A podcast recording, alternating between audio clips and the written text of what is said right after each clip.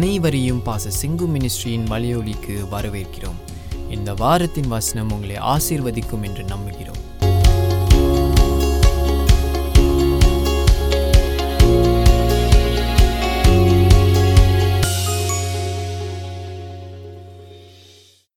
Yes.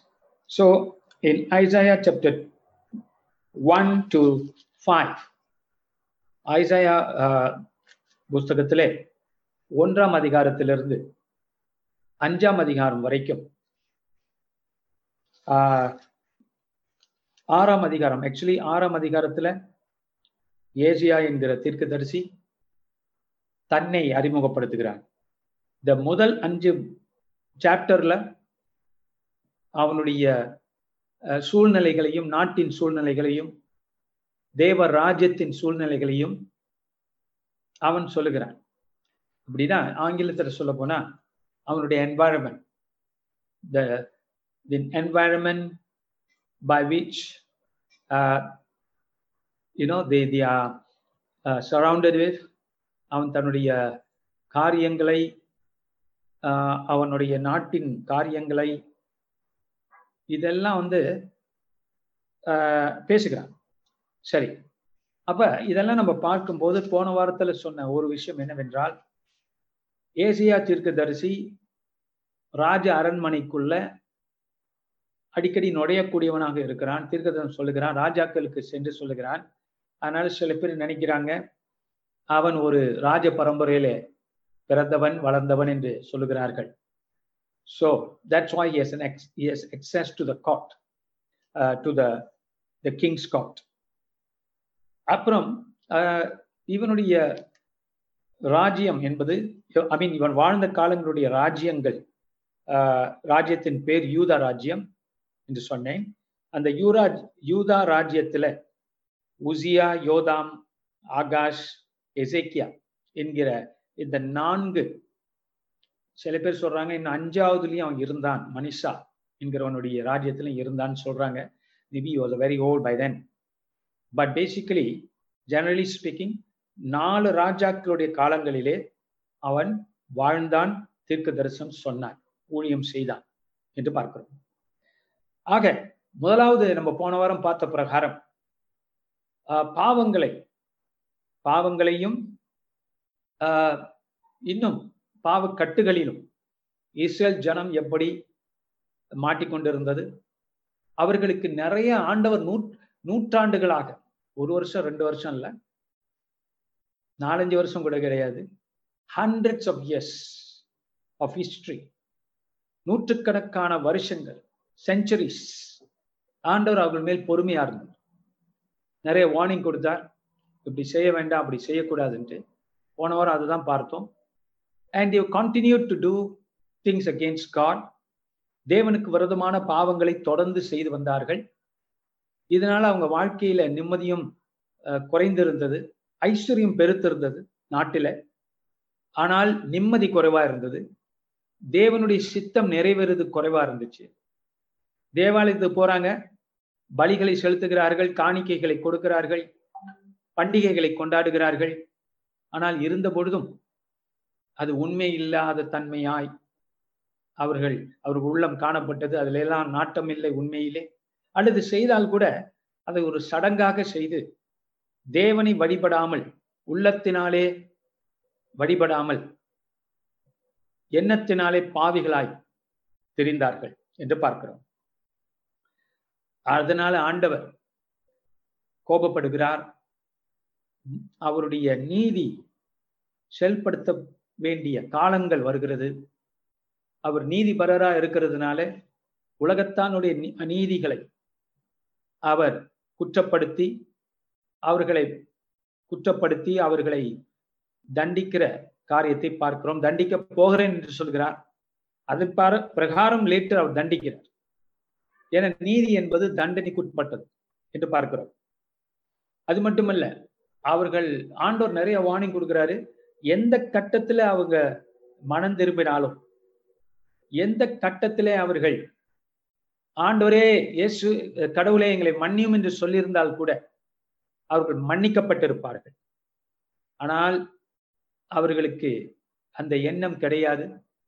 அதனாலே அவர்கள் மேன்மேலும் அதிக பாவங்களை செய்து கொண்டிருந்தார்கள் என்று பார்க்கிறோம். அப்பதான் ஏசியா சொல்லுகிறான். இந்த இஸ்ரேல் அந்த நேரங்களில் ராஜ்யம் ரெண்டா பிரிஞ்சதுன்னு சொன்னேன். யூதா இஸ்ரேல். இவன் யூத ரா ராஜ்யத்தில் ராஜ்யத்துல பிறந்த நான் இருந்தபடினாலே இவன் அதிகமாய் யூத ராஜ்யத்துக்கு தான் தன்னுடைய தீர்க்க தரிசனங்களை அறிவிக்கிறான். அதே நேரத்தில் இஸ்ரேலுக்கும் சொல்லுகிறான் மற்ற நாடுகளுக்கும் சொல்லுகிறான் உலகத்துக்கே சொல்லுகிறான். ஸோ சாதாரண தீர்க்கதரிசி அல்ல. அவன் யூதா தேசத்து தீர்க்கதரிசியா இருந்தாலும் உலகத்துக்கே தீர்க்கதரிசனம் சொல்கிறதை பார்க்கிறோம். So this what we covered last week இன்றைக்கு நாம் ரெண்டாம் அதிகாரத்திலிருந்து நாம் பார்க்க போகிறோம். நான் நான் வாசிக்கிறேன். ஆமோத்தின் குமாரனாகிய ஏசையா யூதாவையும் எருசலேமையும் குறித்து கண்ட தரிசனம். கடைசி நாட்களில் கடைசி நாட்களில் கர்த்தருடைய ஆலயமாகிய பர்வதம் பர்வதங்களின் கொடுமுடியில் ஸ்தாபிக்கப்பட்டு மலைகளுக்கு மேலாய் உயர்த்தப்படும் எல்லா ஜாதிகளும் அதற்கு ஓடி வருவார்கள். திரளான ஜனங்கள் புறப்பட்டு வந்து நான் நாம் கர்த்தரின் பர்வதத்துக்கும் யாக்கோப்பின் தேவனுடைய ஆலயத்துக்கும் போவோம் வாருங்கள். அவர் தமது வழிகளை நமக்கு போதிப்பார். நாம் அவர் பாதைகளில் நடப்போம் என்பார்கள். ஏனெனில் சியோனிலிருந்து வேதமும் எருசலேமிலிருந்து கர்த்தரின் வசனமும் வெளிப்படும். அவர் ஜாதிகளுக்குள் நியாயந்தீர்த்து திரளான ஜனங்களை கடிந்து கொள்வார். அப்பொழுது அவர்கள் தங்கள் பட்டயங்களை மண்வெட்டிகளாகவும் தங்கள் ஈட்டிகளை அறிவாள்களாகவும் அடிப்பார்கள். ஜாதிக்கு விரோதமாய் ஜாதி பட்டையும் எடுப்பதில்லை. இனி அவர்கள் யுத்தத்தை கற்பதும் இல்லை. யாக்கோப்பின் வம்சத்தாரே கர்த்தரின் வெளிச்சத்திலே நடப்போம் வாருங்கள். யாக்கோப்பின் வம்சத்தாராகிய உம்முடைய ஜனத்தை கை நிகழ்ந்தீர். அவர்களுக்கு கீழ்த்திசையாரின் போதகத்தால் நிறைந்து பெலிஸ்தரை போல் நாள் பார்க்கிறவர்களாயிருந்து அந்நிய புத்திரர் மேல் பிரியப்படுகிறார்களே. இந்த வசனங்களை குறிப்பா ஒன்றாம் வசனத்திலிருந்து கிட்டத்தட்ட அஞ்சாம் வசனம் வரைக்கும். ஒன்றிலிருந்து அஞ்சு one to five is very positive ரொம்ப அற்புதமான வசனங்கள்.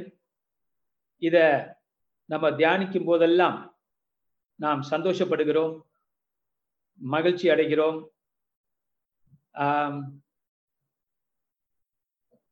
அதனால I want you to look to it underline பண்ணுங்க. ஏசியா ரெண்டாம் அதிகாரம் ஒன்றிலிருந்து அஞ்சு. அப்ப அதுல அவன் சொல்றான் பாருங்க எருசலேமை கண்டு தரிச கண்ட தரிசனம். About Jerusalem so this Jerusalem குறித்து கடைசி நாட்கள் என்ன நடக்கும்னா கடைசி நாட்களில் கர்த்தருடைய ஆலயமாகிய பர்வதம் பர்வதங்களின் கொடுமுடியில் ஸ்தாபிக்கப்பட்டு மலைகளுக்கு மேலாய் உயர்த்தப்படும். சோ தேவ ராஜ்யம் என்பது கடைசி நாட்களிலே மற்ற எல்லா விதமான ராஜ்யங்களை காட்டிலும் உலகத்துல பலவிதமான ராஜ்யங்கள் உண்டு. நாடுகள் அரசாங்கங்கள் நமக்கு தெரியும். அதுபோல என்ன ரீதியான ராஜ்ய ராஜ்யங்கள் உண்டு. கருத்து ரீதியான ராஜ்யங்கள் உண்டு. கம்யூனிஸ்ட் சித்தாட்டம் உண்டு. இப்படி பலவிதமான தேசங்களுடைய சித்தாந்தங்கள் உண்டு. இவையெல்லாம் நாட்டை நாடுகளை கடந்து ஆக்கிரமித்துக் கொண்டிருக்கிறது. நிறைய சித்தாந்தங்கள் கடவுள் அற்ற சித்தாந்தங்கள் உண்டு. கடவுளை மறுதலிக்கிற சித்தாந்தங்கள் உண்டு. அல்லது கடவுளை குறைச்சி மறு மதிப்பிடுற சித்தாந்தங்கள் உண்டு. இந்த ராஜ்யங்கள் எல்லாமே கடைசி நாட்கள்ல கீழே இருக்கும்.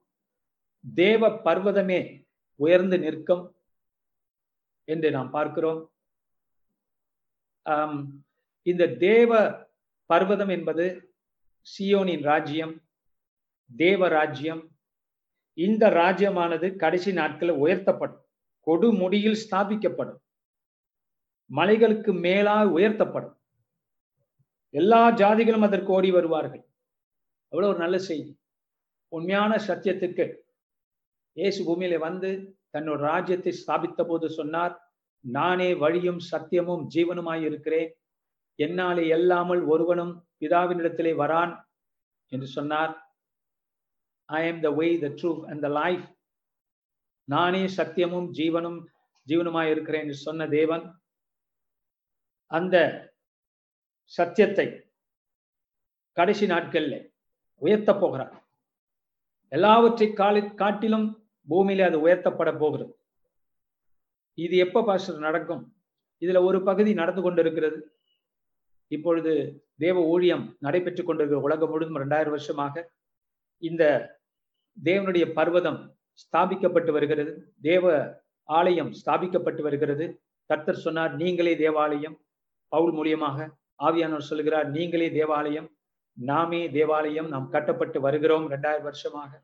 இன்னும் இதோடைய பூரணம் பூமியிலே வரப்போகிறது பிற்காலங்களிலே.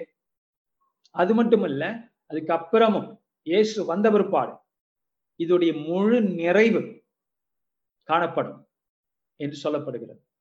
அதனாலதான் நம்ம யோவான் பிற்காலத்தில் சொல்கிறார் சொல்கிறார் ஆகிய யோவான் பரம எருசலேம் வானத்திலிருந்து இறங்க போகிறது என்று சொல்கிறார்.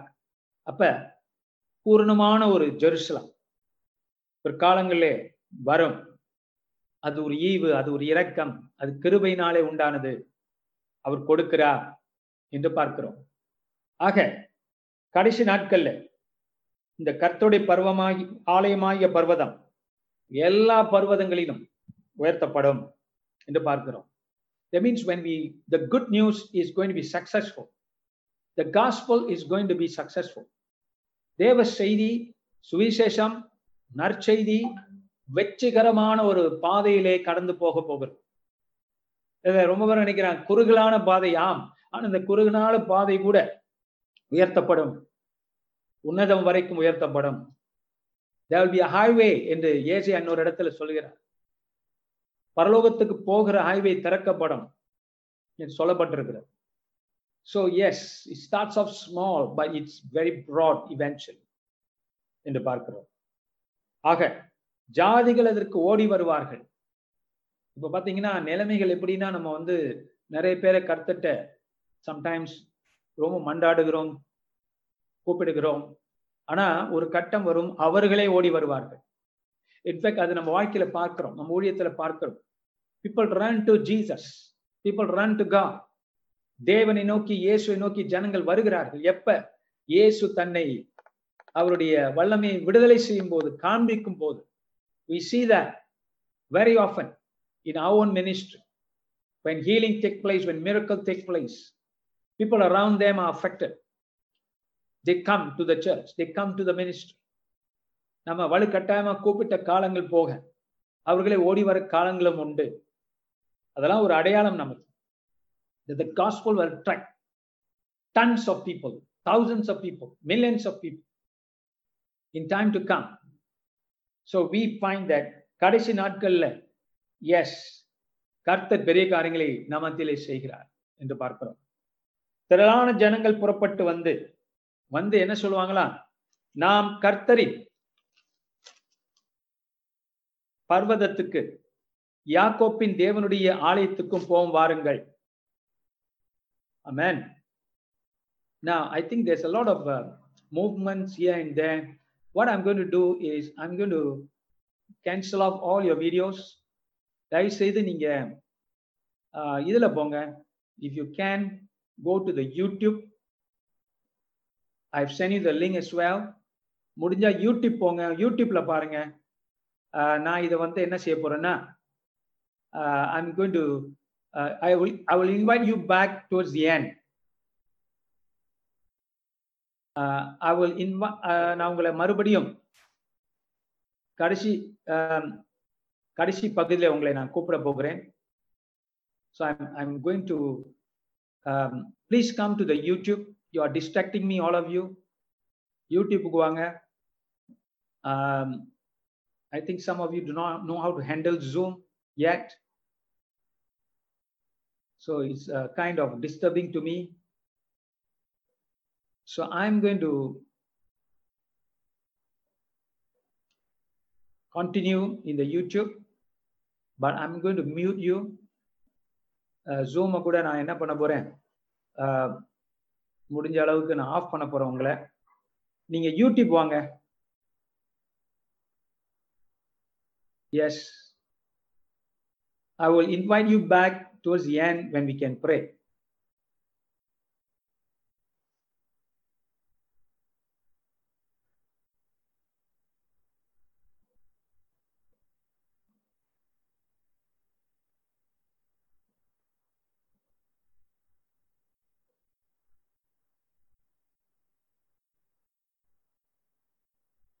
So it'll be easier for me to share the word of God. Because நீங்க வரீங்க போறீங்க என்ன பண்றீங்கன்னே தெரியல. ஹலலூயா சரி. இப்போ நான் மட்டும்தான் இருக்கிறேன். ஆனால் நீங்களாம் வெயிட்டிங் ரூம்ல இருங்க. ஒன்றும் பிரச்சனை இல்லை. If you want to see you can see me those இந்த ஜூம் பார்க்க முடியுதானே பார்க்க முடியுது ஜூம்லயே சரி. அப்படி ஜூம்ல உங்களை பார்க்க முடியலன்னா நீங்க யூடியூப் வந்துருங்க. யூடியூப்ல I am a Victory Hours Church not except glory please come to the Victory Hours Church the link let me put a link there. Anybody wants to yeah i've disconnected. The Zoom because it's very distracting.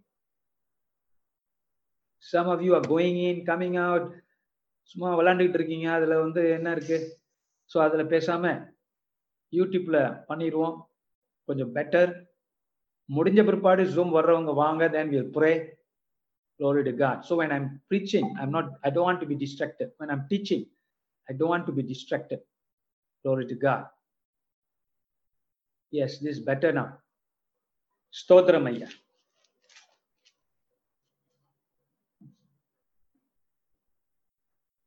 Yes, praise the Lord, Santosh. So y'all can see me and hear me clearly on YouTube, right?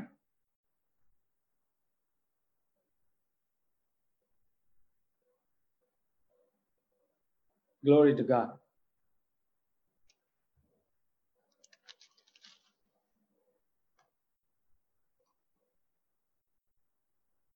Jesus is Lord. Thank you, Lord. So திரளான கடைசி காலத்துல let me continue நான் தொடர்ந்து தொடருகிறேன். கடைசி காலத்துல திரளான ஜனங்கள் புறப்பட்டு வந்து நாம் கர்த்தரின் பர்வதத்துக்கு யாக்கோப்பின் தேவனுடைய ஆலயத்துக்கும் போவோம் வாருங்கள் என்று சொல்லுவார்கள். அவர் தமது வழிகளை நமக்கு போதிப்பார். நாம் அவர் பாதையில் நடப்போம். ஸோ கடைசி நாட்கள்ல it is going be a good news it is lots of people are going to enter the kingdom of God so இன்றைக்கு நான் உங்களை பார்த்து சொல்லுகிறேன். You and I are part of this end time prophecy Asia சொன்ன தீர்க்க தரிசன கடைசி பகுதியிலே வந்திருக்கிறோம். ஸோ இந்த பகுதியிலே நான் என்ன சொல்லுகிறேன் என்றால் ஏசியா நமக்கு தான் தீர்க்கதரன் சொல்லுகிறான். நாம் என்ன செய்ய போகிறோம்? We are going to bring the gospel to the people of this world. And people ஜனங்கள் நம்மை தேடி வருகிறார்கள். எதற்காக? யாக்கோப்பின் தேவனுடைய ஆலயத்துக்கு போவோம் வாருங்கள். சியோனின் பர்வதத்திலே நாங்களும் வர்றோம். நாங்களும் சபைக்கு வருகிறோம். நாங்களும் ஊழியத்துல பங்கு பெறுகிறோம். நாங்களும் உங்கள் இயேசுவை அறிந்து கொள்ள விரும்புகிறோம். என்று நம்மை தேடி வருகிற கூட்டம் நிறைய இருக்க போகுது. நிறைய உண்டு. அதனால be thankful to God let us prepare ourselves for this end time hours ஒரு கடைசி கால அறுவடை இந்த பூமியிலே உண்டு. அந்த அறுவடையில பங்கு பெறும்படிக்கு கர்த்தர் உங்களையும் என்னையும் எல்லா ஊழியங்களையும் அழைக்கிறார். ஸோ இந்த ரெண்டாம் அதிகாரம் ஒரு முக்கியமான பகுதி. Glory to ஒரு முக்கியமான பகுதி. இதை நீங்க படிக்கும் போதே உங்களுக்கு ஒரு உற்சாகம் பிறக்கும். யாக்கோப்பின் தேவனுடைய ஆலயத்துக்கு போவோம். எந்த தேவன்? யாக்கோப்பின் தேவன். த காட் ஆஃப் ஜேக்கப் ஏன் யாக்கோப்பின் தேவன் என்று சொல்லப்பட்டிருக்கிறது என்றால் யாக்கோபு இஸ்ரேல் அல்ல. யாக்கோப் என்பது அவன் தன்னுடைய வாழ்க்கையில தவறுகள் கூட செஞ்சிருக்கான் அந்த யாக்கோப். ஆனா ஒரு கட்டத்திலே அவன் தேவனிடத்திலே தன்னை ஒப்பு கொடுத்து இஸ்ரவேல் என்று பெயர் வாங்கினவன். நல்ல பெயரை வாங்கினவன் தேவனுக்கு முன்பாக. அதுபோல யாக்கோப்பின் தேவன் என்பவர் தவறுகள் மீறுதல்கள் இருக்கும் போதே நம்மை தேடி வந்தவர். நம்ம பரிசுத்தரா இருக்கும் போது நாம் தவறுகள் செய்யக்கூடியவர்களாய் பாவிகளாய் இருக்கும் போதே நம்மை தேடி வந்தவர். அதனாலதான் அவர் யாக்கோப்பின் தேவன். அந்த யாக்கோப்பின் தேவன் தான் நம்மை தேடி வந்து நம்மை அழைத்து நம்மை அவரோடு நடக்க வைக்கிறார் என்று பார்க்கிறோம். அதனாலதான் யாக்கோப்பின் தேவனுடைய ஆலயத்துக்கு போவோம். அவர் தமது வழிகளை நமக்கு போதிப்பார். குளோரிட்டுகா அவருடைய வழிகள் தனி வழி. விசேஷமானவர். அவர் மற்ற மலைகளைப் போல அல்ல இவர் மாமலை. ஜெருசலம் ஜெருசலம் போயிருந்தவங்களுக்கு தெரியும். அந்த சியோன் மலை என்பது ஜெருசலத்தில் இருக்கிறது. அது பெரிய மலையெல்லாம் கிடையாது. சின்ன இடம் தான் சின்ன மலை தான் ஆனால் அந்த சின்ன மலையை தான் இந்த அதிகாரம் சொல்கிறது. மாமலை என்று. எல்லா மலைகளுக்கும் தலையாய மலை என்று உயர்த்தப்படுகிறது. காரணம் அந்த ஜெருசலத்தின் நகரத்துல தான் ஆண்டவர் வந்தார். தன்னை ஒப்பு கொடுத்தார் தன்னை சிலுவை மரணத்துக்கு ஒப்பு கொடுத்து உயர்த்தப்பட்டார். அதனால நீங்களும் நானும் இப்பேற்பட்ட மலைக்கு வந்திருக்கிறோம். அதனாலதான் இந்த மலைதான் உயர்ந்த மலை. இந்த மலைதான் எல்லா மலைகளை காட்டிலும் உயர்த்தப்பட்டிருக்கிறது. எல்லா நாமத்தை காட்டிலும் உயர்த்தப்பட்ட நாமம். படிச்சிருக்கோம் இல்லையா? புதிய ஏற்பாட்டுல. அது இங்கே முன்குறிக்கப்பட்டிருக்கிறது. அது மட்டுமல்ல போதனை அங்கிருந்து வரும். இந்த மாமலையிலிருந்து தான் போதனை உலகத்துக்கு வரப்போகிறது. இந்த உலகத்துல இருக்கிற போதனைகளை நீங்க பாத்தீங்கன்னா பத்து கட்டளை. இதுக்கு முன்பாக சீனாய் மலையில கொடுக்கப்பட்டது. இப்பொழுது ஆண்டவர் இந்த இடத்துல ஆவியானவர் சொல்லுகிறார் ஏசையா திருக்கதர்சி மூலியமாக இன்னொரு மலை இருக்கிறது சியோன் மலை. அந்த சியோன் மலைக்கு போவோம். அந்த சீலி சியோன் மலையிலிருந்து வேதமும் எருசலேமிலிருந்து வசனமும் வெளிப்படும். The word will be given from Zion. Zion மலையிலிருந்து வார்த்தை கொடுக்கப்படும். அதனால் இயேசு மலையில ஏறி மலை பிரசங்கம் செய்கிறார். அவருடைய வாழ்க்கை பூரா நிறைய இடங்கள்ல மலைகள்ல ஏறி அங்கிருந்து காட்சிகளை தருகிறார் செய்திகளை கொடுக்கிறார். தன் ஜீவனையும் கொடுக்கிறார் கல்வாரி மலையில் என்று பார்க்கிறோம். ஏன்? ஜெருசலத்துல இருந்துதான் வேதம் புறப்படணும். புதிய காரியம் புறப்பட வேண்டும். புதிய உடன்படிக்கை புற புறப்பட வேண்டும். மோசஸ் மலை ஏறி பத்து கட்டளைகளை பெற்றுக்கொண்டான் ஆனா அந்த பத்து கட்டளைகளும் நியாயப்பிரமாணமாக இருந்தது தவிர மனுஷனை நித்தியத்துக்கு வழிநடத்தக்கூடிய போதனை அதுல இல்லை. அப்படி என்றால் இன்னொரு போதனை வர வேண்டும். அது ஜெருசலத்துல வர வேண்டும் என்று ஏஜியா திருக்கு தரிசி முன்னறிவிக்கிறார். அதே போல இயேசுடைய ஊழியத்தில் அது நடந்தது. நமக்கு ஒரு வேதத்தின் இரண்டாம் பகுதி நமக்கு கொடுக்கப்பட்டது. புதிய ஏற்பாடு நமக்கு வந்தது. அது மட்டுமல்ல இயேசு சொன்னார்ல ஜெருசலத்தில் இருங்கள் அப்புறம் உலகமெங்கும் செல்லுங்கள் என்று சொன்னார். அதுபோல இந்த ஜெருசலத்திலிருந்து தான் சத்தியம் உலகமெங்கும் புறப்பட்டது. நம்ம இன்னைக்கு இயேசு கிறிஸ்துவ நம்புறோம்னா அது அங்கிருந்து வந்தது தான் ஜாகிரபிக்கலி பார்க்க போனா ஜெருசலத்திலிருந்து சமாரியா போய் ஆசியா மைனா ஆசியா மைனா என்கிற அந்த யூரோப் சென்ட்ரல் ஏசியா இந்த இடங்களுக்கு சென்று அப்புறம் உலகமெங்கும் சென்றிருக்கிறது. ஜெருசலத்திலிருந்து புறப்பட்ட வேதம். இது நெரு இன்றைக்கு நம்முடைய வாழ்க்கையில நம்முடைய காலங்களில் நிறைவேறி கொண்டிருக்கிறது என்று பார்க்கிறோம். சியோனிலிருந்து வேதமும் எருசலேமிலிருந்து கர்த்தருடைய வசனமும் வெளிப்பட்டு கொண்டிருக்கிறது. அவர் ஜாதிகளுக்குள் நியாயம் தீர்த்து திரளான ஜனங்களை கடிந்து கொள்வார். அப்பொழுது அவர்கள் தங்கள் பட்டயங்களை மண் வெட்டிகளாகவும் தங்கள் ஈட்டிகளை அறிவாள்களாகவும் அடிப்பார்கள். ஜாதிக்கு விரோதமாய் ஜாதி பட்டயம் எடுப்பதில்லை. இனி அவர்கள் யுத்தம் கற்பதும் இல்லை. இந்த சுவிசேஷமானது சமாதானத்துக்குரியது சந்தோஷத்துக்குரியது. கர்த்தர் நம்ம மேல் வைத்திருக்க அன்பை காட்டுகிறது.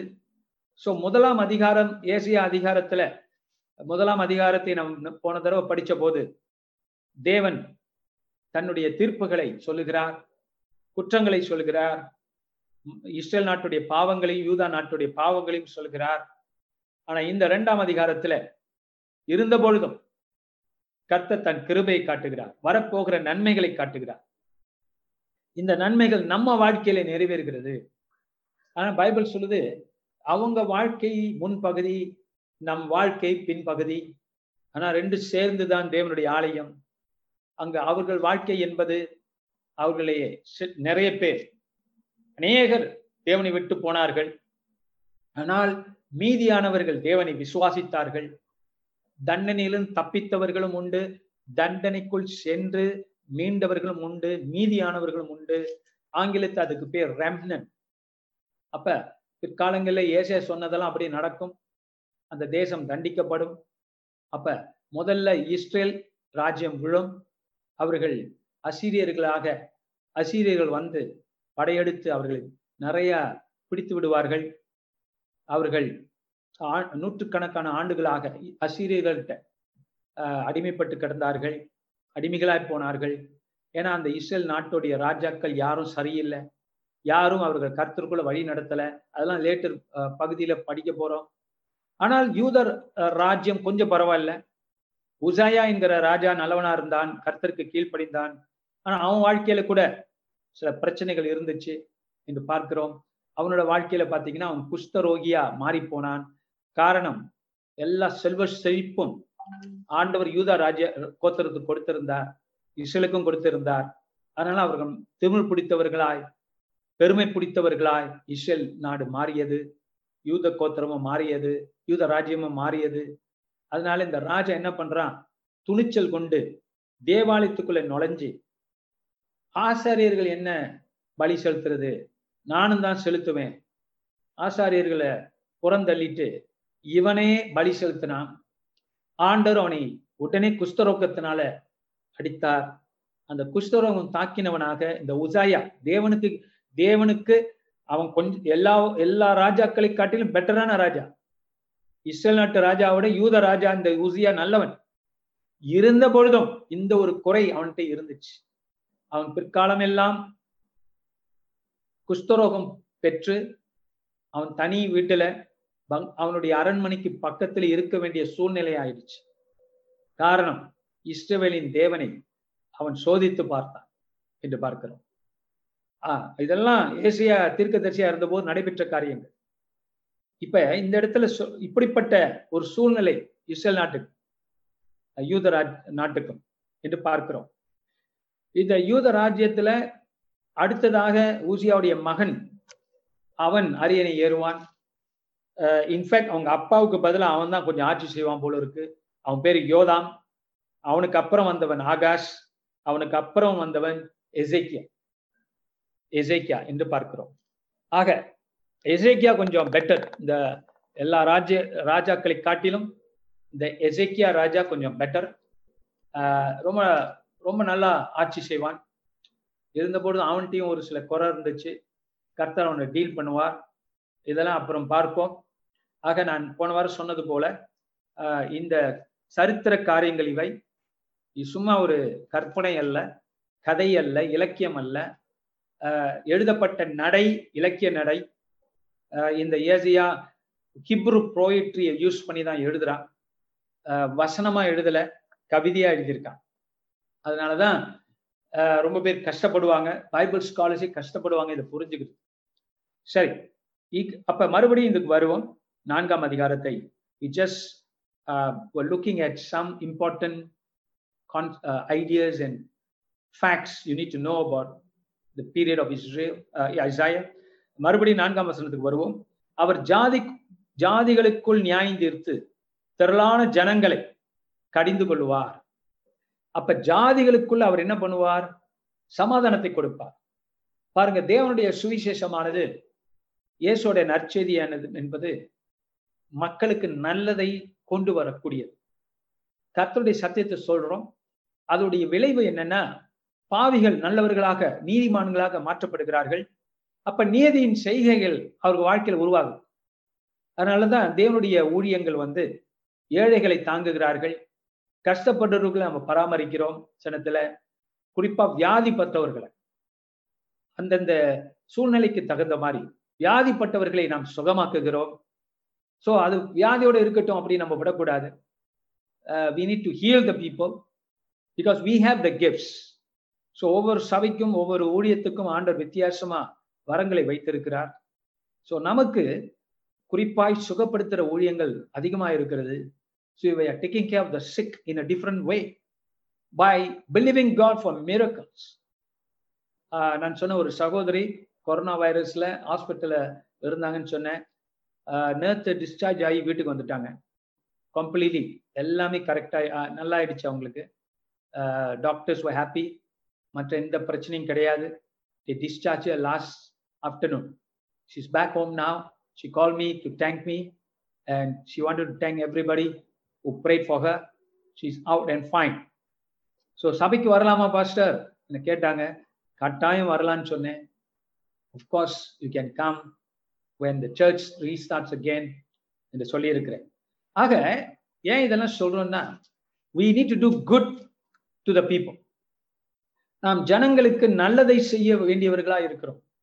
இந்த இடத்துல பார்க்கிறோம். அவர் தமது வழிகளை நமக்கு போதிப்பார். அதனால நம்ம என்ன செய்ய போறோம்? மக்களை ஜாதிகளுக்குள்ள அவர் நியாயந்திருக்கிறார். நியாயந்திருப்பு நல்லது. நியாயந்திருப்புனா நம்ம நினைக்கிறோம் தண்டனை. இல்ல தண்டனை தேவன் கொடுக்கிறார் உண்மைதான். ஆனா நியாய தீர்ப்பு என்பது நல்லது கெட்டது தெளிவாக்குவது. மனுஷனுக்கு. அப்ப கிறிஸ் தேவனுடைய பிள்ளைகள் கிறிஸ்தவர்கள் மற்றவர்களுக்கு நல்ல புத்திமதிகளும் எது நல்லது எது கெட்டதுன்னு சொல்லக்கூடிய ஞானம் பெற்றவர். வேதத்தின் ஞானம் நமக்குள்ள இருக்கிறது உங்களுக்குள்ள இருக்கிறது. அதனால you are able to do good to people இப்போ ரெண்டு பேர் பிரச்சனையா இருந்தாங்கன்னா உங்களால சமாதானத்தை உண்டு பண்ணக்கூடிய த வல்லமை உங்கள்கிட்ட இருக்கு ஞானம் உங்கள்கிட்ட இருக்கு. அதையிலூய இந்த உலகம் என்ன செய்யும்? பிரிச்சு வைக்கும். நீங்களோ பிரிவனிக்கு இடம் கொடுக்காம சேர்த்து வைப்பீர்கள். அலையிலோயா இந்த உலகம் என்ன செய்யும்? பிரிச்சு குளிர்காயும் அதுல. இதெல்லாம் நீங்க பார்த்துருப்பீங்க. மனுஷ குளத்துல இருக்கக்கூடிய அவங்க என்ன குளமோ என்ன கோத்திரமோ. எல்லா இடங்களிலும் இருக்கக்கூடிய பிரச்சனை. மனுஷனுக்கு விரோதமாய் மனுஷனை தூண்டி விடுவது பொறாமை கொள்ள செய்வது எரிச்சல் பட வைப்பது அவர்களை குற்றம் சொல்ல வைப்பது முறுமுறுப்பது குறை சொல்வது இதெல்லாம் பிசாசுடைய கிரியைகள். தேவ கிரியைகள் அல்ல. ஆனால் தேவனுடைய பிள்ளைகளோ இயேசுடைய போதனைகளை கேட்பார்கள். இயேசு அப்பயே பார்த்துட்டான். இப்ப நம்ம இந்த கட்டத்துல இருக்கிறோம். நம்ம இருதயம் மாற்றப்பட்டு இருக்கிறது பழைய ஏற்பாட்டுல அவங்க இருதயம் மாற்றப்படல. அவர்கள் வெளியரங்கலத்துல தான் நிறைய காரியங்களை தேவ ஆவியினை பெற்று ஆண்டவருடைய காரியங்களை செய்தார்கள். ஆனா நமக்கோ ஆண்டவர் கல்லான இருதயத்தை எடுத்து நவமான இருதயத்தை கொடுத்திருக்கிறார். நீங்களும் நானும் மறுபடியும் பிறந்திருக்கிறோம். தேவ அன்பு நமக்குள்ளே சுரக்கிறது. நம்மள மற்றவர்களை நேசிக்க முடியும். நமக்கு எதிரானவர்களையும் மன்னிக்க முடியும் நேசிக்க முடியும். அந்த திராணியம் வல்லமையும் கர்த்தர் உங்களுக்கு கொடுத்திருக்கிறார். அப்ப நீங்களோ இப்படிப்பட்டவர்களா இருப்பீர்கள். ஏசியா உங்களை பார்த்துருக்க அந்த காலத்திலேயே. வருங்காலத்துல வரக்கூடிய திருச்சபையை பார்த்திருக்கிறார். தன்னுடைய தீர்க்க தரிசன வல்லமையினால். என்ன பார்க்கிறான் அவர்கள் அப்பொழுது அவர்கள் பட்டயங்களை மண் வெட்டிகளாகவும் தங்கள் ஈட்டிகளை அறிவாள்களாகவும் அடிப்பார்கள். பட்டயனா கத்தி இல்லையா? அதை மண் வெட்டியா மாத்திடுவாங்க. ஈட்டினா ஈட்டி அருவாளா மாத்திக்குவாங்க. கொலை கருவிகளை விவசாயத்துக்கு பண்ப பயன்படுத்தக்கூடிய கருவிகளாய் மாற்றிக்கொள்வார்கள். கொலை கருவிகளை தூக்கி போட்டுட்டு அவைகள்லாம் மாற்றப்படும். எதுக்கு இதெல்லாம் நமக்கு இது தேவையில்லை? அப்புறம் யுத்தம் ஓய்ந்து விடும் அலலூயா இயேசு ஒரு இடத்துல சொன்னார் அவர் வர வரைக்கும் யுத்தம் தொடரும். அப்படி என்றால் ரெண்டையும் சேர்த்து பார்க்கும்போது நமக்கு என்ன புரிகிறது? இது படிப்படியா படிப்படியா நமக்கு வரும். ஆனா பூரணம் பூரணமான ஃபுல்ஃபில்மெண்ட் பூரணமான நிறைவேறுதல். இயேசு வந்த பிற்பாடு நடைபெறும் என்று பார்க்கிறோம். ரொம்ப சிம்பிள் இதை அண்டர்ஸ்டாண்ட் பண்றது. The peace will increase and increase by become complete when Jesus comes இந்த வல் இந்த நன்மையான காரியங்கள் அதிகமாகும். சில பேர் அந்தி கிறிஸ்து வருவான் வருவான் இதே சொல்லிட்டு இருப்பான் அந்தி கிறிஸ்து வருத்து வரும்போதே வருத்துக்கு முன்னாலே நன்மையான காரியங்கள் நடக்கும் அதையும் பார்க்கணும். அவன் நம்மிடத்துல எடுத்துக்கொள்வதற்கு ஒன்றும் இல்லை ஏசு இந்த உலகத்தின் நியாயாதிபதி வருகிறான். என்னிடத்துல எடுத்துக்கொள்வதற்கு அவனிடத்துல ஒண்ணுமில்லை ஒன்றுமில்லை என்று சொன்ன அதுபோல தேவனுடைய சபை எப்ப பார்த்தாலும் அஹ், அந்தி கிறிஸ்து அந்த ஆறு ஆறு ஆறு எல்லாம் தெரிஞ்சுக்கிறது தப்பு கிடையாது. ஆனா இதே பார்த்துக்கிட்டு இருந்தா அப்ப தேவனுடைய காரியத்துல நீங்க எப்படி விசுவாசமா இருக்கணும் நம்பிக்கையா இருக்கணும்? நன்மையும் நடக்க போகுதே. அநேக ஜனங்கள் கர்த்தட்ட வர போறாங்களே நாம் சத்தியத்தை பரப்ப போறோமே. வியாதியஸ்தர்களை சுகமாக்க போறோமே. இதையும் நம்ம பார்க்கணுமே. அது லூயா so we not don't get to involve in those kind of things அதெல்லாம் நடக்கும்போது நடக்கும். கர்த்தர் உஷாரா இருக்க சொன்னார். ஆனா அதுக்காக அதையே பார்த்து கொண்டிருக்க சொல்லல. கிறிஸ்துவை பார்த்து கொண்டிருக்க சொன்னார். சோ அவர் ஜாதிகளுக்குள் நியாயம் தீர்த்து திரளான ஜனங்களை கடிந்து கொள்வார் அப்ப பட்டயமெல்லாம் மண்வெட்டிகளா ஈட்டிகளா அறிவாள்களா மாற்றப்படும். ஜாதிக்கு விரோதமாய் ஜாதி பட்டயம் எடுப்பதில்லை. இனி அவர்கள் யுத்தத்தையும் கற்பதும் இல்லை. யுத்தத்தை ஆமிக்கு போய் கத்துக்கணும் வேண்டியது இல்லையா அப்படி ஒரு காலம் வருமா? ஏன்னா பூமி முழுதும் சமாதானம் ஆயிடும் சமாதானத்துக்கு காரியங்கள் நடக்கும். அப்கோர்ஸ் அதுக்கு எதிரா சூழ்ச்சிகள் நடக்கும். பிசாசுடைய கிரியைகளும் அந்த ஒரு பக்கம் நடக்கும். ஆனா அப்பதான் இயேசு வருவார். இது நமக்கு தெரிகிறது என்று பார்க்கிறோம். யாக்கோப்பின் வம்சத்தாரே கர்த்தரின் வெளிச்சத்திலே நடப்போம் வாருங்கள். யா. இத சொல்லிப்புட்டு தீர்க்கதரிசி என்ன சொல்றான்? இப்ப அவன் பேசுறான். இதுவரைக்கும் பேசினது ஆவியானவர். இப்ப அவன் பேசுறான். இதனால இதெல்லாம் நடக்க போது வருங்காலத்துல. சபையே ஆலய தேவ ஆலயமே இதெல்லாம் நடைபெற போகிறது. அதனால நீங்கள் எழுந்தரிச்சு நீங்க என்ன செய்யணும்? ஆஹ் உற்சாகம் பெறுங்கள். ஏச என்ன சொல்றோம் பாருங்க கடைசியா?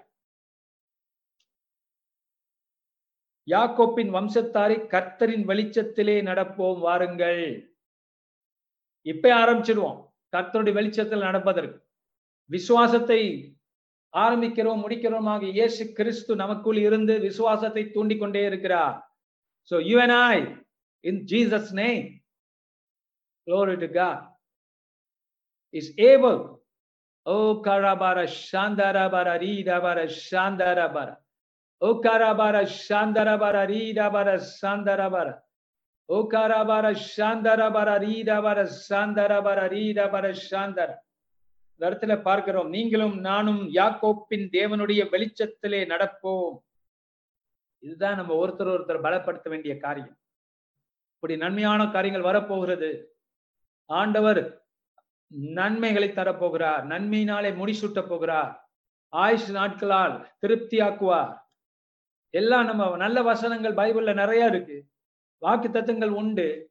அவைகளை எடுத்துக்கொள்வோம் பிடித்துக்கொள்வோம். அப்போதான் நம்ம சத்தியத்துல நடப்போம். அப்பொழுதுதான் அந்த கிறிஸ்து வந்தால் ஒழிய வராட்டினாலும் நம்ம விசுவாசத்தில் நம்ம காலங்கள்ல வந்தாலும் வராட்டினாலும் நாம் தேவனுடைய கொடுமுடியில் நிற்போம். பர்வதத்தின் கொடுமுடியில் நிற்போம். அது தேவனுடையது. அது கொஞ்சம் ஜனம் அல்ல திரளான ஜனங்கள். வெளிப்படுத்தின விசேஷத்துல பாத்தீங்கன்னா பரலோகத்துல திறனான ஜனங்கள் வெவ்வேறு ஜாதியிலேருந்து வந்து நிற்பார்களாம் இனங்களிலிருந்து. பைபிள் சொல்ற ஜாதி என்பது இனங்கள். சைனீஸ் இனம் இந்தியன் இனம் இப்படியாக வந்து பரலோகத்திலே நிற்பார்களாம். காரணம் இந்த ஆசையா கண்டது நிறைவேறுகிற படிகள் உண்டு. ஒரு கட்டத்துல அடுத்த கட்டம் அது அடுத்த கட்டம் அடுத்த கட்டம் என்று நிறைவேறி கொண்டு வருகிற ஒரு காரியம் இது என்று பார்க்கிறோம். ஆக இரண்டாம் அதிகாரத்துல இப்படி அற்புதமான ஒரு தீர்க்க தரிசனத்தை தரிசனத்தை ஆமோஸ்தின் குமாரனாகிய ஏசையா பெற்றிருக்கிறார். அவன் சொல்லுகிறான் இந்த விஷயங்களை நமக்கு முன்குறிக்கிறான். நான் இதை சொல்லிட்டு என்ன சொல்ல வர்றான்? அவன் காலத்துல அதனால யாக்கோப்பின் தேவனுடைய புத்திரர்களே வெளிச்சத்தில் நடப்போம். இதோட நீங்க இது பெருசு நினைக்கிறீங்க. ஆண்டோ நிறைய ஆசோசிக்கா செல்வத்தை கொடுத்திருக்கிறார். இஸ்ரேல் நாட்டுக்கும் யூதா நாட்டிற்கும். இதை விட அற்புதமான காரியம் நடைபெற போகிறது. வாருங்கள் என்று கூப்பிடுகிறார். ஆனால் அவர்களோ எப்படி இருக்கிறார்? இருக்கிற செல்வம் தேவன் கொடுத்ததை வைத்துக் கொண்டு தங்களை மோசமாக்கி கொண்டிருக்கிறார். அசிங்கமான காரியங்களில் ஈடுபட்டு கொண்டிருக்கிறார்கள்.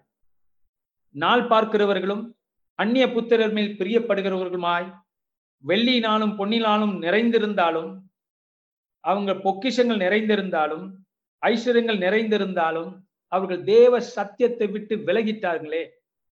தேவ பர்வதத்தை விட்டு வேற பர்வதங்கள் எல்லாம் போய் உக்காந்துருக்காங்க. அவன் பெரியவன் சின்னவன் அடிக்கிறான். பொய் நடைபெறுகிறது. பாதாளத்துக்குரிய பயங்கரமான காரியங்கள் நடைபெற்று கொண்டிருக்கிறது. அவர்கள் பெருமை பிடித்தவர்களாய். இதெல்லாம் தொடர்ந்து இரண்டாம் அதிகாரத்தில் இருக்கு. மூன்றாம் அதிகாரத்திலும் உண்டு. பெருமை பிடித்தவர்களாய் அவர்கள் காணப்படுகிறார்கள். அவர்களுக்கு லீடர்ஷிப் எல்லாம் தவறா போயிடுச்சு. I'm reading I'm summarizing chapter two ரெண்டாம் அதிகாரத்தை நான் சுருக்கமாக்கி சொல்லி கொண்டிருக்கிறேன். ஆக அவர்களுக்கு வர்த்தகம் இருக்கிறது. வெளிநாட்டில் வர்த்தக பொருட்களாம் வருகிறது. ஆனால் இதெல்லாம் எங்களுக்கு இருக்குன்னு சொல்லி அவர்கள் தங்களைத்தானே இருமாப்பு உள்ளவர்களாய் தங்களை ஆக்கி கொண்டார்கள். தேவனுடைய பர்வதத்தை நோக்கி பார்க்கல. அவர்கள் ஆக ஆண்டவர் சொல்லுகிறார் இப்படியே நான் விட போறதில்லை. கர்த்தர் ஒருவர் ஒரே ஒரே நாள்ல உயர்ந்திருப்பார். பூமியை தத்தளிக்க பண்ணுவார். யூதா குலத்தை மாத்திரமல்ல யூத ராஜ்யத்தை மாத்திரமல்ல. ஈஸ்வல் ராஜ்யத்தையும் உலகத்தையும் நான் தத்தளிக்க பண்ணுவேன். அவருடைய பயங்கரத்துக்கும் அவருடைய மகிமை பிரபா பிரபாத பிரதாபத்திற்கும் விலகி மக்கள் ஓடுகிற காலம் வரும். ஒளிந்து கொள்ளுகிற காலம் வரும். சொல்லுகிறார். இப்ப வந்திருக்குல்ல? மனிதர்கள் ஓடி வீட்டுல ஒளியிற காலம். இது நிறைவேறு நிறைவேறிக்கிட்டு இருக்கு இப்ப. அது இவ்வளவு தூரம் அதோடைய பூர்ண நியாயத்திற்கு இன்னும் வரல பூமிக்கு. இது கொஞ்சம் சாம்பிள் ஆண்டவர் கொடுத்துருக்கிறார்.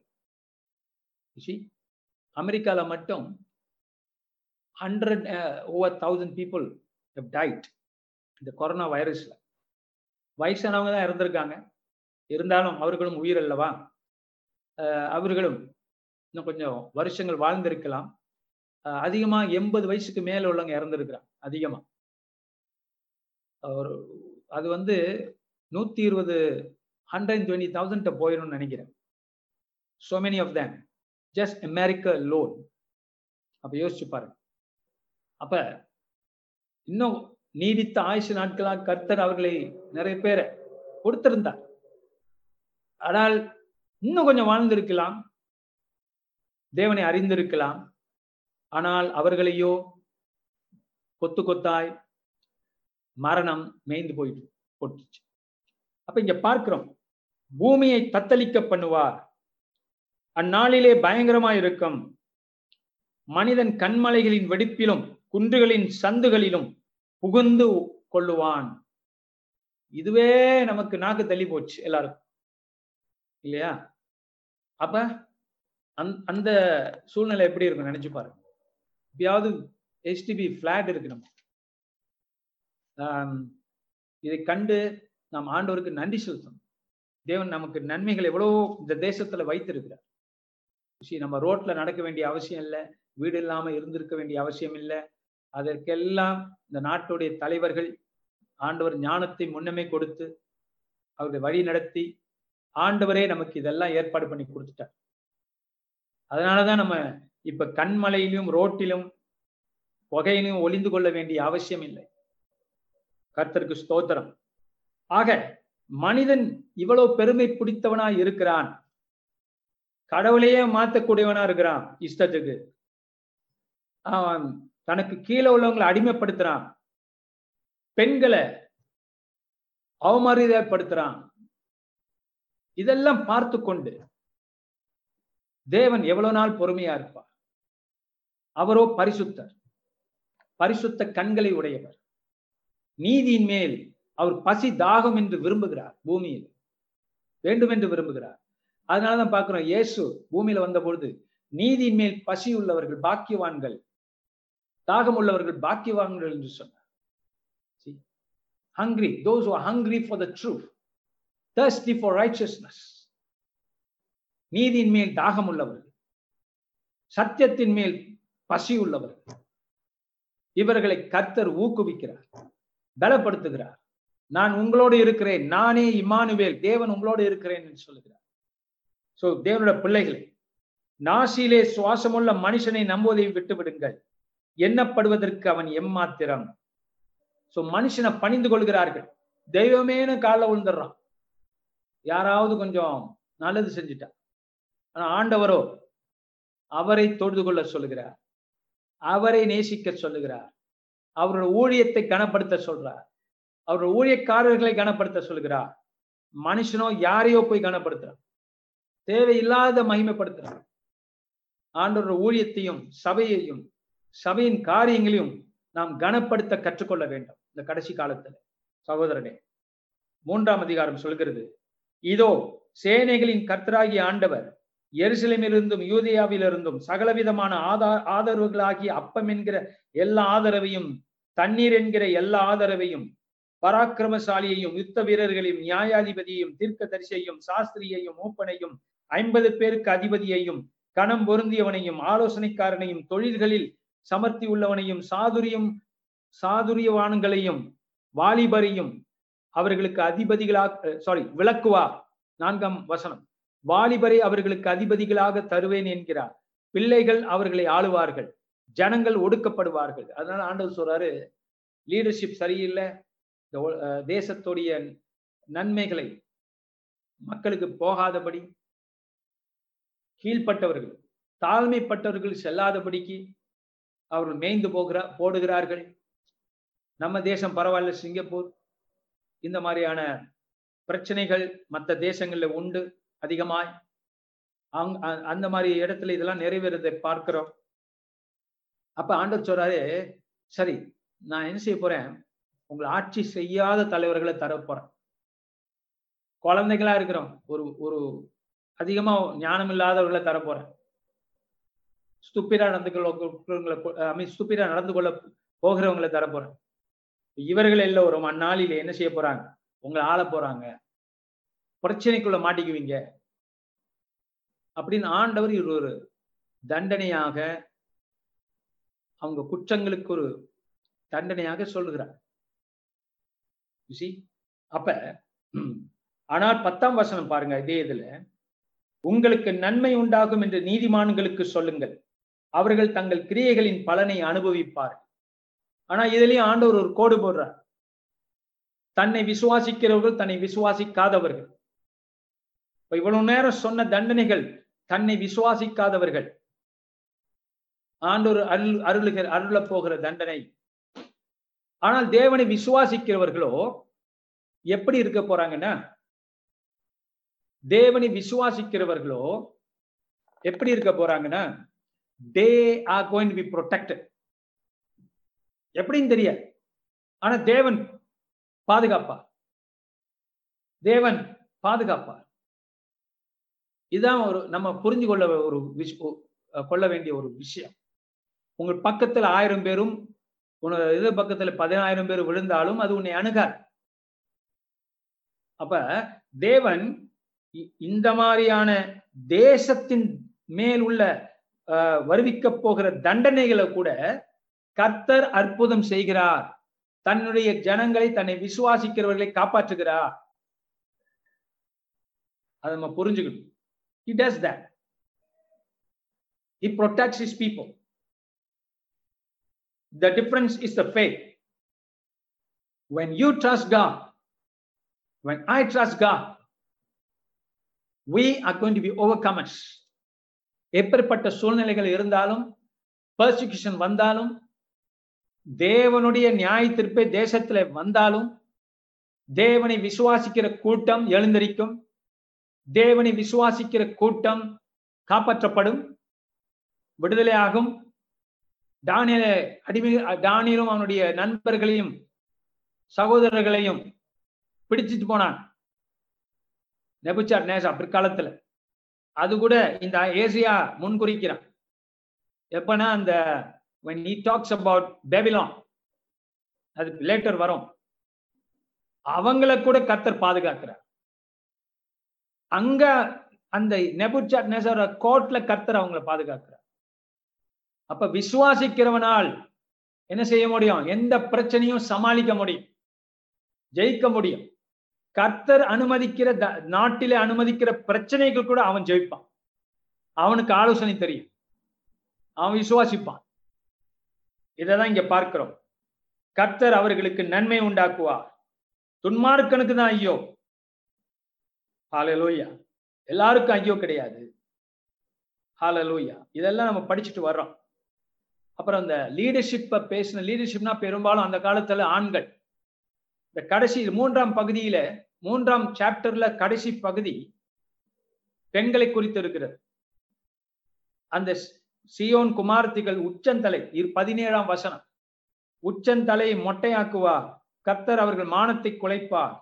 அந்நாளிலே ஆண்டவர் அவர்களுடைய ஆபரங்களாகிய சிலம்புகளையும் சுட்டிகளையும் பிறை பிறை சிந்தாத்து சிந்தாக்குகளையும் ஆரங்களையும் அஸ்தகதங்களையும் தலை தலைமுக்காடுகளையும் சிரபூஷணங்களையும் பாத சுரங்களையும் சரங்களையும் மார்க்கச்சைகளையும் சுகந்த பரணிகளையும் தாய்த்துகளையும் மோதிரங்களையும் மூக்குத்திகளையும். அப்பா இது என்னென்ன போட்டிருக்காங்கன்னு பாருங்களேன் அந்த காலத்து பெண்கள்.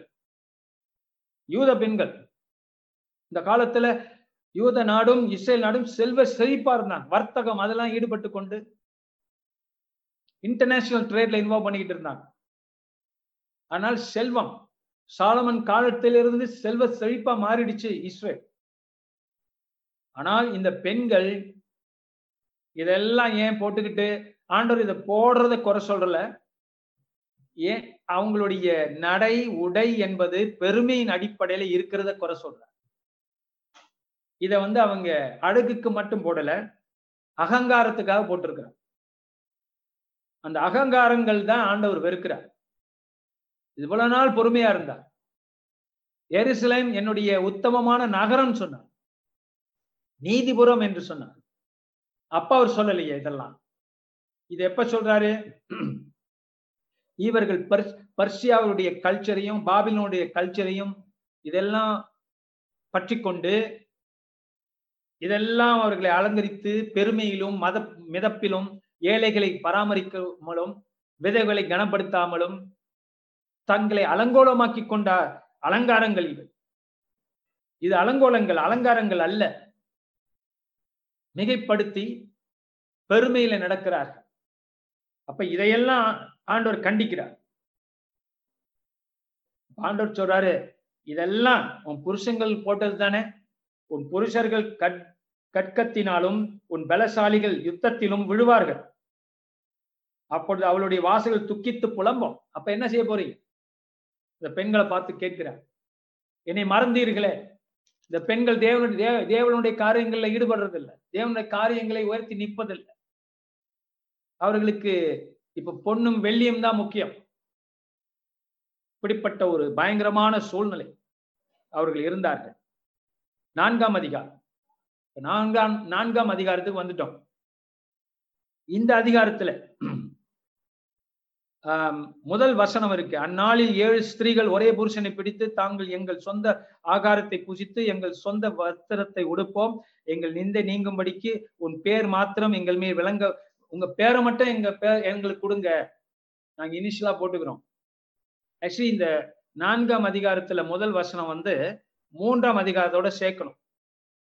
ஓலைச்சுவடியில அதிகாரத்தை போட்டிருக்காங்க. ஆவியானவர் அதிகாரத்தை கொடுக்கல. ஏசா எழுந்த போது அதிகாரத்தை போடலாம். பிரிச்சவங்க தப்பா பிரிச்சுட்டாங்க.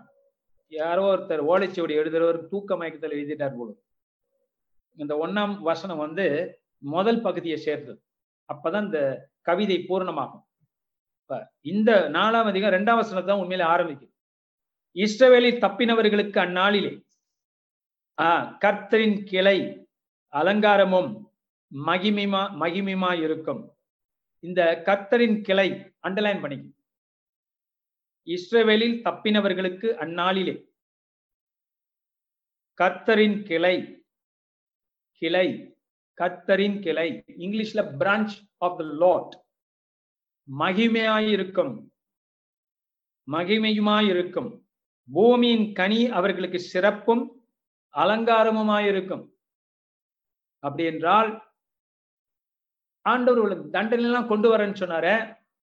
அப்ப எல்லாரும் அழிஞ்சிருவாங்களா? எல்லாம் முடிஞ்சிருமா?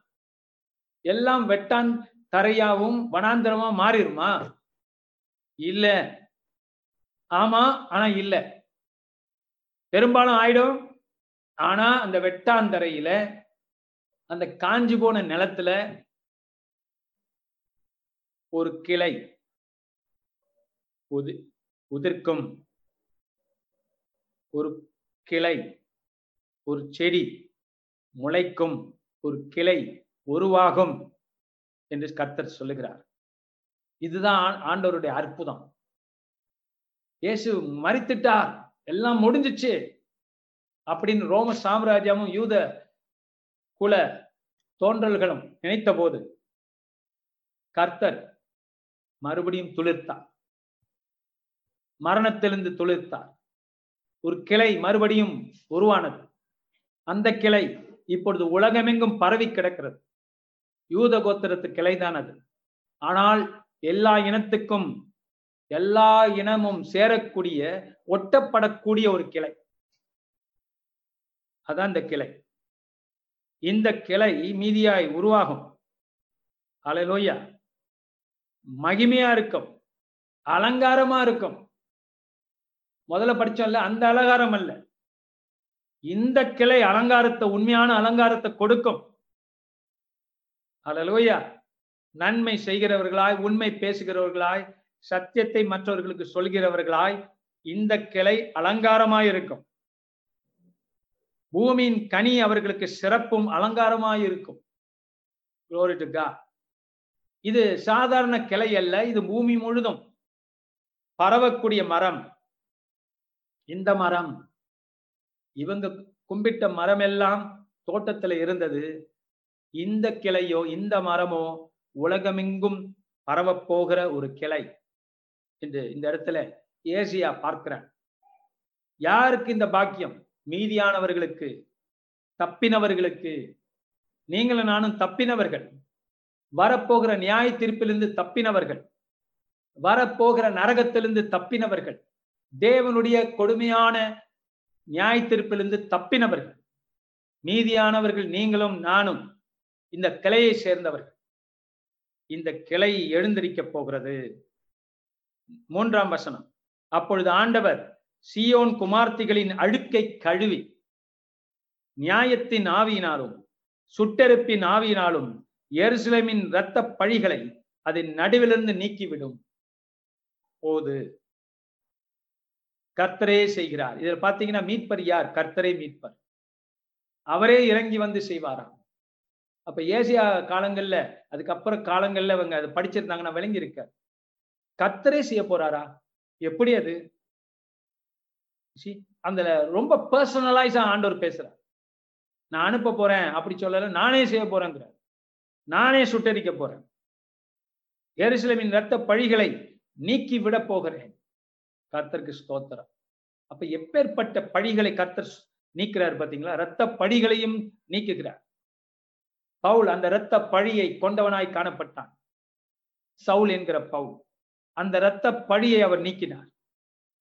அதனால மற்ற தேவ தேவனுக்காக தன்னை ஒப்பு கொடுத்தான் என்று பார்க்கிறோம். அதுபோல எருசலேமின் இரத்த பழிகளை அதை நடுவிலிருந்து நீக்கி விடும் போது அப்ப இது நிறைய அர்த்தம் இருக்கு பாத்தீங்களா? எருசலமித்தின் எருசலேமின் பழி இன்னமும் நீக்கப்படலை. ஒரு வகையில. ஏன்னா இயேசுவை தேவ குமாரனை அவர்கள் சிலுவில் அடித்தபடினாலே எருசலத்துல எருசலம் கிறிஸ்துக்கு பின் எழுபதாம் நூற்றாண்டிலே அழிக்கப்பட்டது. அழிக்கப்பட்ட எருசலம் இன்ன வரைக்கும் அழிக்கப்பட்ட தேவாலயம். ஜெருசலம்னா முக்கியமானது தேவாலயம். அழிக்கப்பட்ட அந்த தேவாலயம். ஜெருசலம் கூட இப்ப கட்டிட்டாங்க. கட்டிட முடியும். ஆனா எது முடியல? தேவாலயம். அந்த தேவாலயம் இரத்த படியிலிருந்து நீங்கும் நாள் வரும் என்று தேவன் சொல்கிறார். எப்பொழுது நீங்க தெரியுமா? இயேசு வரும்போது. இயேசு வரும்பொழுது தேவாலயம் எழுந்தரிக்கும். பழைய தேவாலயத்தின் கரைகள் மன்னிக்கப்படும். யூதர்கள் ரட்சிக்கப்படுவார்கள். விசுவாசத்தினாலே அவர்களும் ரட்சிக்கப்படுவார்கள் என்று பவுல் எதிர்பார்க்கிறார். இரத்த பழிகள் நீங்கும் என்று சொல்கிறார் ஏசியா சொல்லுகிறான் கர்த்தரே அதை செய்வார். அடுத்ததுக்கு போவோம். சியோனில் மீதியாயிருந்து எருசலேமில் தரித்திருந்து ஜீவனுக்கென்று பேர் எழுதப்பட்டவன் எவனும் பரிசுத்தன் என்று சொல்லப்படுவான்.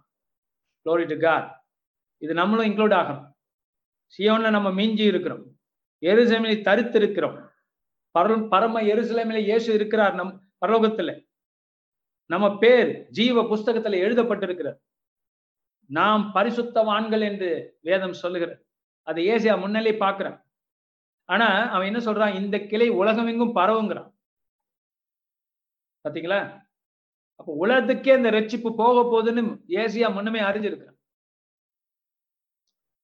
அவன் காலத்துல அவன் யோசிச்சிருப்பான் இல்லையா? இதெல்லாம் எப்ப ஆண்டவர் செய்ய போறார் யோசிச்சிருக்கான். அதோடைய சொல்ல சொற்ப ஆசிர்வாதங்கள் இன்ஃபேக்ட் நிறைய ஆசிர்வாதங்கள் அப்பயே வந்திருக்கும். ஆனால் மக்கள் மனம் திரும்பாதனால பெரிய தண்டனைக்கு உட்படுத்தப்பட்டார்கள். ஆனால் அது மீறி அந்த தண்டனை மீறி அவன் பார்க்கிறான். முடிவில்ல தண்டனை முடிவல்ல. தண்டனைக்கு அப்புறம் ஏதோ இருக்கு. அதை நோக்கி பார்க்கிறான் அப்பதான் அவனுக்கு இது புரியுது. அப்பொழுது கர்த்தர் சியோன் மலையில் உள்ள எல்லா வாசஸ்தலங்களிலும் அதன் சதைகளின் மேலும் பகலில் மேகத்தையும் புகையையும் இரவில் கொழுந்துவிட்டு எரியும் அக்கினியை பிரகாசத்தையும் உண்டாக்குவார். இப்ப ஆயிஷா என்னத்தை பயன்படுத்துறானா யாத்ராம லாங்குவேஜ் இது. யாத்ராமம் புஸ்தகத்துல இஸ்ரேல் நாடு எகிப்திலிருந்து பிரித்து கொண்டு செல்லப்படும் போது அவர் கூடாரங்களில் வாழ்ந்தபோது அவங்க கூடாரங்கள் மேலே பகலிலே மேகத்தையும் பரிசுத்தாவின் வெளிப்பாடு. பகலிலே மேகத்தையும் மேகம்னா சாதாரண மேகம் அல்ல. ஒரு அற்புத மேகம். அந்த மேகத்தையும் கீழே ராத்திரில அக்கினி ஸ்தம்பத்தையும் கர்த்தர் காட்டுவார். வெளிச்சத்துக்காக. நைட்டு லைட்டுக்காக. அப்ப ஆண்டவர் அவங்க ரெண்டு பொருட்களையும் வைப்பார். ஆவியான ஒரு வெளிப்பாடு என்று பிற்காலத்தில் அறிந்து கொள்கிறோம். இப்ப ஏசியா என்ன சொல்றான்? அந்த லாங்குவேஜ் எடுக்கிறான். அந்த லாங்குவேஜ் எடுத்து என்ன சொல்றான்? ஜனங்களே நமக்கு ஒரு யாத்திரை ஆரம்பமாக போகிறது. சியோனில இருக்கிறவர்கள் யாத்திரை போகிறார்கள். இயேசு அந்த யாத்திரையை ஆரம்பிக்க வந்தவர் சிலுவையிலே. அதை செய்து முடித்தார். அன்னையிலிருந்து நமக்கு யாத்திரை ஆரம்பமாகும் அந்த யாத்திரை என்பது பரலோகம் வரைக்கும் மட்டுமல்ல புதிய வானம் புதிய பூமி வரைக்கும் நாம் அழைத்து செல்லப்படுகிறோம். நமக்கு ஒரு மோசே புதிய மோசஸ் உண்டு. ஆவியானவர் நம்மை வழி நடத்தி கொண்டிருக்கிறார். நம்மளுக்கு புதிய மோசஸ் இயேசு ஆவியானவர் நம்மை வழி நடத்தி கொண்டிருக்கிறார்கள். மோசஸும் ஆரோனையும் போல. சோ இந்த இடத்துல பார்க்கிறோம். இந்த யாத்திரையை பற்றி யாத்திரை லாங்குவேஜை எடுத்து அந்த மாதிரி மொழிகளை எடுத்து ஏசியா இந்த இடத்துல பேசுறான். யாருக்கு? வரப்போகிற சந்ததிக்கு. அதே நேரத்தில் அவனோட சந்ததிக்கும். யாரெல்லாம் கர்த்தரை நம்புறாங்களோ விசுவாசிக்கிறாங்களோ எப்பேற்பட்ட உபத்திரம் தேசத்துக்கு வந்தாலும் உங்க மேல ஒரு மேகம் இருக்கும் உங்கள் பக்கத்துல அக்கினி இருக்கும் கர்த்தர் உங்களை பாதுகாப்பார். கண்ணின் மணியை போல பாதுகாப்பார். அதுல மாற்றமே இல்லை. என்று ஏசியா நல்ல வார்த்தைகளை விசுவாச வார்த்தைகளை தன் ஜனங்களுக்கு சொல்றதுக்கு யாத்திராகாம அந்த அதிசயங்களை அந்த அதிசயங்களுடைய நிகழ்ச்சியை நினைவு கூர்ந்து அதுக்கு ஒப்பிட்டு பேசுறான். ஏன்னா வனாந்தரத்துல வெளிச்சம் எப்படிங்க வரும்? எப்படி வனாந்தரத்துல மேகம் என்ன செய்ய முடிஞ்சிட முடியும்? ஆனா இந்த மேகம் வித்தியாசமான மேகம் தேவனுடைய சக்கன மகிமை கொடுக்கக்கூடிய மேகம் தேவ மகிமை பிரதிபலிக்கிற மேகம். இந்த மேகத்தின் ஊடாக தான் மோசஸ் காணாம போனார். நாற்பது நாள் நாற்பது இரவு. சோ இந்த மேகம் நம்மோடு இருக்கிறது. நான் இன்றைக்கு நான் சொல்லுகிறேன் நம் மத்தியில இந்த மேகம் உண்டு. இந்த அக்கினி பிரகாசம் உண்டு. நமக்கு ஒருவேளை நம்ம காலங்கள்ல கண்ணுக்கு தெரியாதபடி இருக்கலாம்.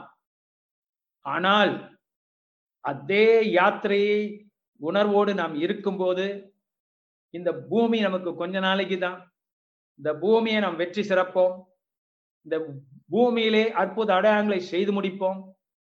மக்களை கருத்தட்டை கொண்டு வருவோம். பெரிய அதிசயங்களை செய்வோம். நம்ம தேவன் மேகமாகவும் அக்கினியாகவும் நம்மத்திலே இருக்கிறார் என்கிற காண முடியாத தேவனை நாம் காணும் பொழுது பவுல் சொன்னார்ல காண முடியாதவர்களை நாம் பார்க்கிறோம். காண முடியாதவர்களை நாம் பார்க்கும்போது மணி மகிமையானவைகளின் மேலெல்லாம் காவல் உண்டாயிருக்கும். தேவன் நமக்கு கொடுத்த எல்லா விதமான பொக்கிஷங்களுக்கும் காவல் உண்டு. பிசாது அது திருட முடியாதபடிக்கு நமக்கு ஒரு காவல் உண்டு. தேவன் உங்களுக்கு கொடுத்த நன்மைகளை திருடாதபடிக்கு நமக்கு ஒரு காவல் உண்டு. இந்த மலையிலே இருப்போம். வேற மலைக்கு போயிட பார்க்க வேண்டாம். எட்டி பார்க்காதி கர்த்தர் உங்களை எல்லா மேன்மையோடும் வைத்திருக்கிறார். எல்லா நன்மைகளும் வைத்திருக்கிறார். பகலிலே வெயிலுக்கு நிழலாகவும் பெருங்காற்றுக்கு பெருங்காற்றுக்கும் மழைக்கும் அடைக்கலமாகவும் மறைவிடமாகவும் ஒரு கூடாரம் உண்டாயிருக்கும்.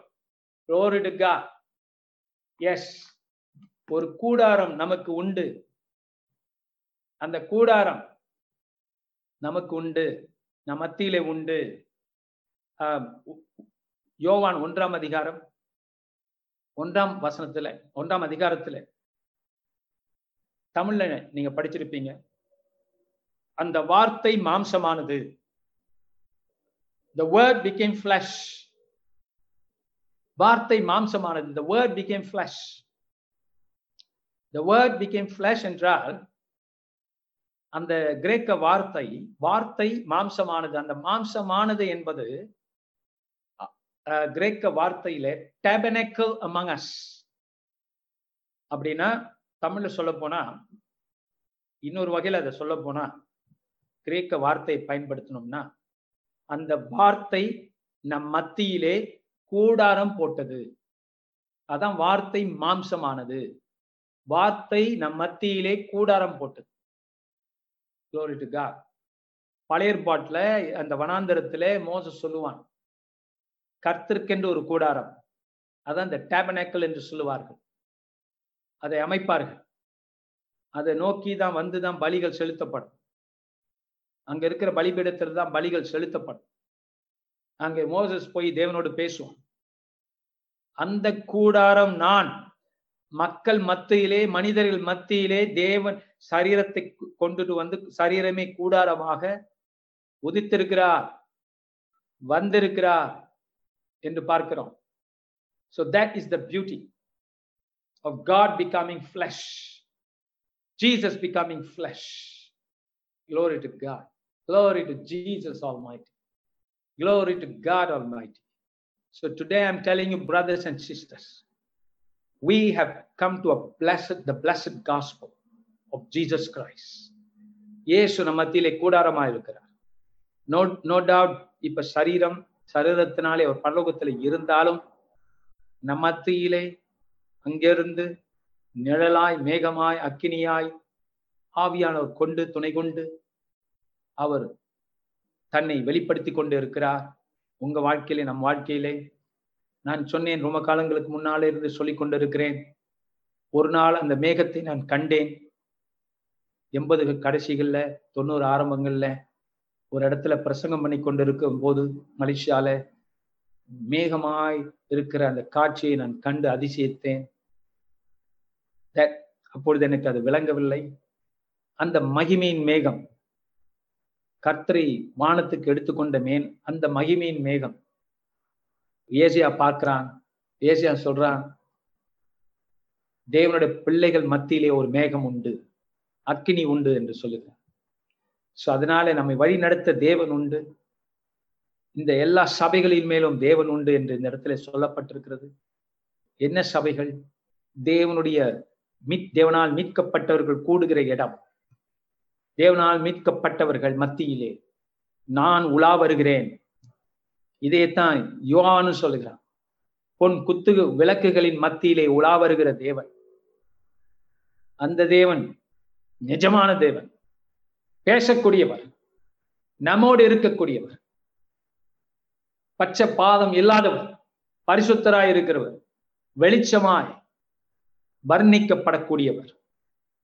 Glory to சிலுவையிலே நமக்கு வெற்றி சிறந்தவர்.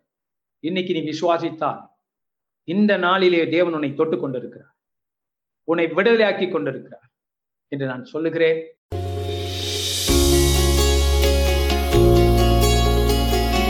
இந்த வாரத்தின் பிரசங்கத்தை கேட்டதற்கு நன்றி. மீண்டும் வெவ்வேறு செய்திகளை கேட்க பாச செங்கு மினிஸ்ட்ரிஸ் டாட் காம் என்ற இணைய பக்கத்திற்கு செல்லலாம். அடுத்த வாரம் உங்களை பாச செங்கு மினிஸ்ட்ரியில் சந்திப்போம்.